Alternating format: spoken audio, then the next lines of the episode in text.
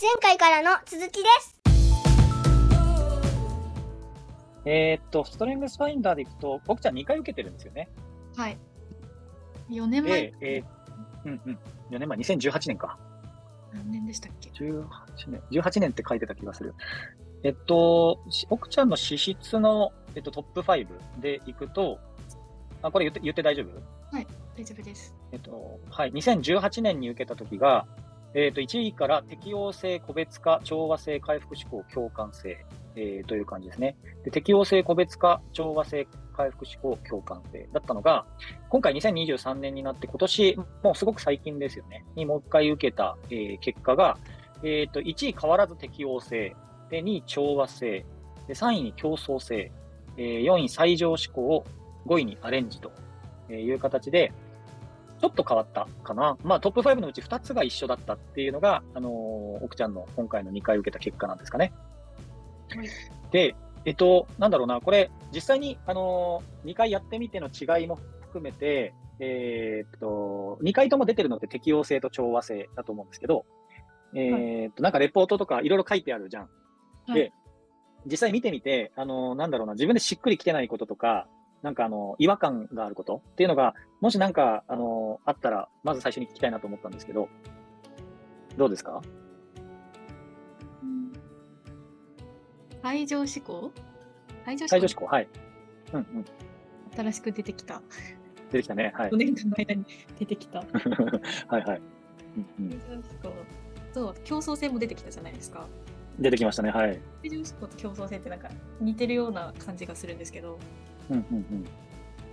どう違うんですか？なんか分かれてるって、資質がち分かれてると？うん、ああ、えっ、とね、それでいくと結構違います。えっ、と、なの、な、な、どういう、あの、現れ方をするかは人によって違うけど、えっ、とね、競争性から言うと、競争性っていうのは、えっ、と、まあ、読んで字のごとく、誰かと競争して勝ちたいっていう話なんですけど、えっ、とね、人と比べたいという資質です、競争性は。だから、えっ、とね、何かやるときに数字とかで測れるということをすごくこう好んだりとか、えっ、と、あとは逆に言うと、勝てない勝負はしない人とか、えー、とそういうところに結構現れやすい。要するにこれ比較の資質ですね、競争性は。で最うん負けず嫌いかもしれないけど、一口にそうも言えなくて、えっとね、とにかくその自分の中だけじゃなくて、自分以外の誰かと比べるっていうことがとっても大切な人っていう感じなんですよね。で、最上志向の方はまた全然違くて、これは。えっ、と、これはね、英語で言うと maximizer なんですけど、えっ、と、例えば得意じゃないことを何とかして克服することよりも、えっ、と、得意なことをもっと良くするっていうことに、とにかく、あの、気持ちが惹かれる人ですね。えっ、と、よく、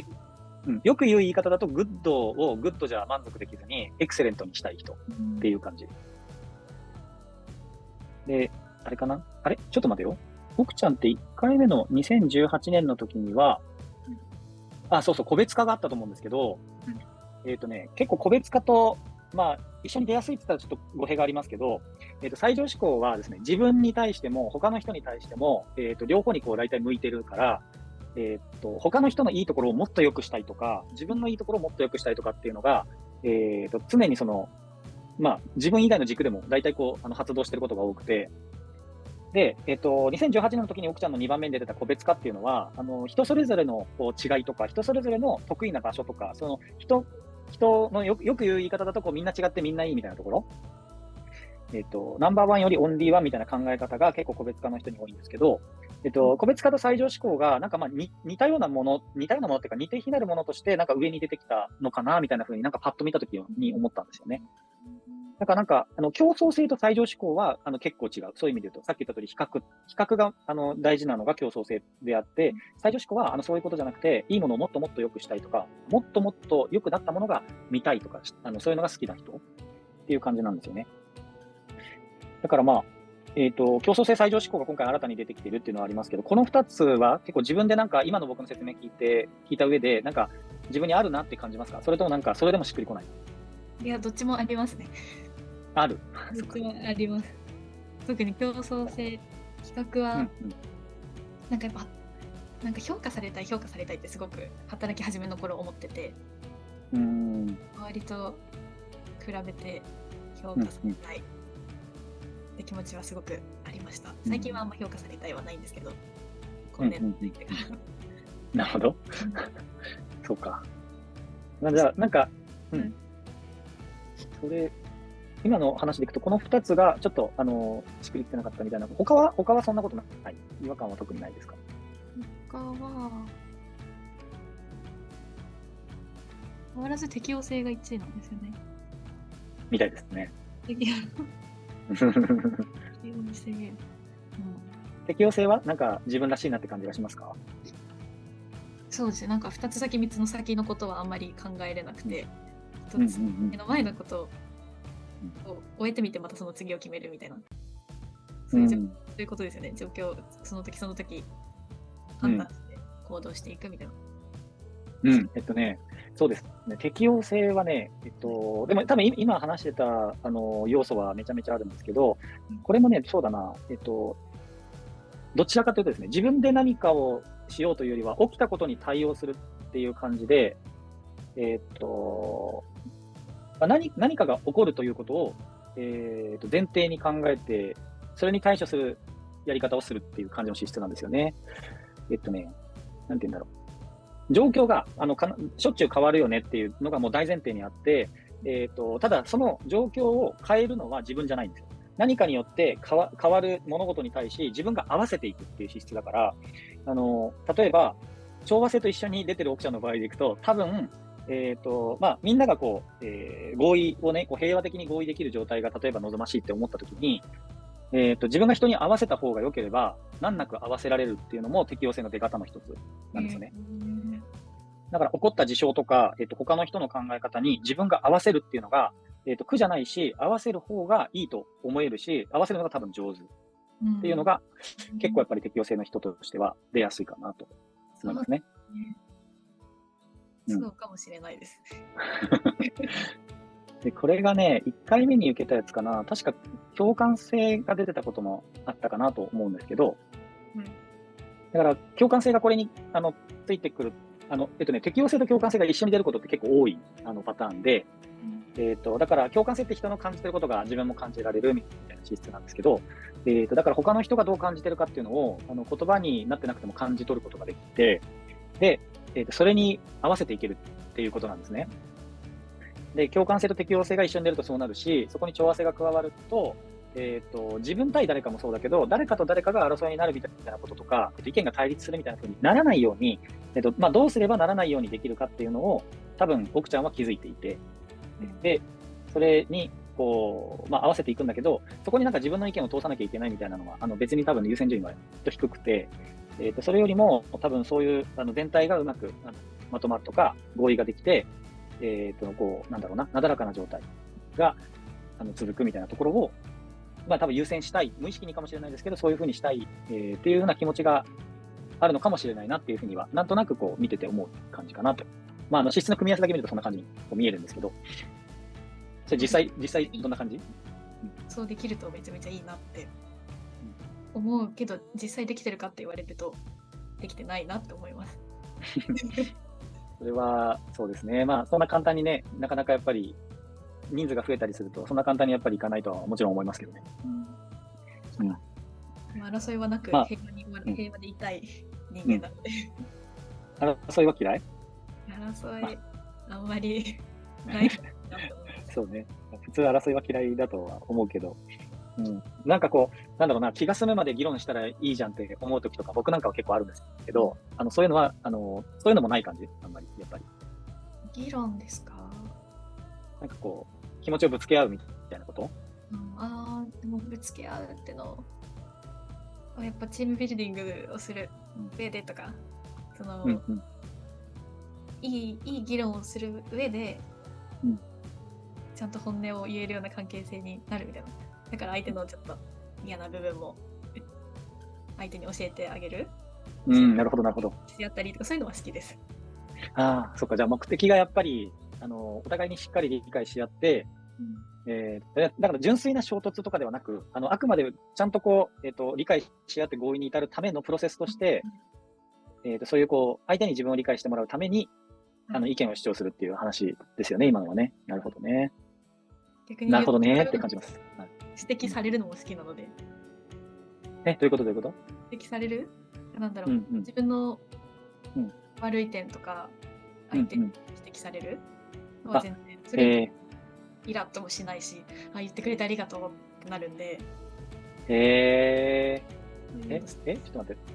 それは、あの、相手から、その、えっ、と、奥ちゃんのためにっていう、えー、と前提があっての話、それとも、うん。あの、基本的にどんな耳の痛いことも、えっ、と、全部、あの、あ、言ってくれてありがとうって思える感じ？だとどっち？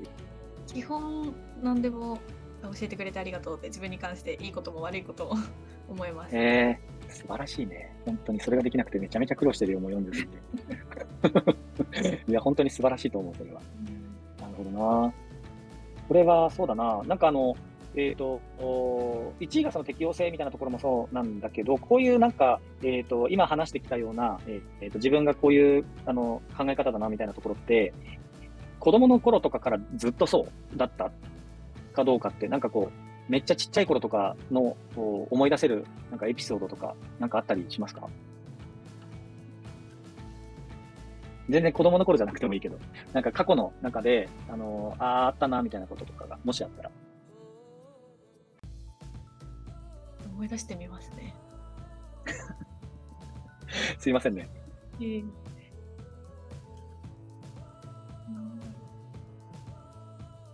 あと出てこないですね。でもなんか、あの、なんていうんだろうな。ある時期からこういうふうに変わったとか、えっ、と、そうではなくて結構昔からこういうスタイルで、あの、やってきたっていうことで言うと、ずっとこんな感じ？ずっと、ずっとな気がします。うんずっと。うん。なんて言うんだろう。結構なるようになると思ってきたとか、仕方ないもんは仕方ないとか、うんなんかそういうスタイルだったりしますか？今のはなんか適応性にちょっと寄せてるけど。そうまあね。なるようになるって感じです。あの、うん計画的になんかその目標を立てて、それに向かって、えっ、と、まあ、計画を達成するってことを目指すっていうのに、こうなんか、あんま現実的にこう、長い期間をかけてそれを達成するみたいなのって、モチベーションあんまり湧かなかったりとかする？ないです。計画を立てるのも苦手なので、立てずに。立てる前に もあうんやりたいって思ったらもうすぐやっちゃうし、あやろうっか。なって迷ってて、うんもう動き出さなかったら、もうやりたくないんだみたいな。なるほど計。画立てないですね。全あ然。、たもうそもそも立てないんだ。今の話でいくと。あ、もう立てるの苦手やと思います。へー。え、ちなみに、また、じゃあ、この軸でいくと、なんかこう、トラブルが起こって、それに対応する自分って好き？トラブルが起こって対応する。その時に燃えるからね。逆に言うと、あの、計画を作ることにはきっと燃えないんだと思うんですけど、はい。なんか予定外のことがババババって起きて、それに合わせていくとか、えっ、と、まあ、さばいていくみたいなこととか、なんかそういうのは、なんだろうな、僕とかだったら結構ストレスなんですけど、それにストレスとかはあんまり感じなかったりしますか？そんなに感じないと思います。逆になんか、あうん終わったとか、うんうん。うん、気持ちいい感じだと思います。あ、気持ちいい、気持ちいい感じ。いい言葉ですね。じゃあ割とそういうこう波風が立つの、波風じゃないな、何かが起こるみたいなのは、まあ、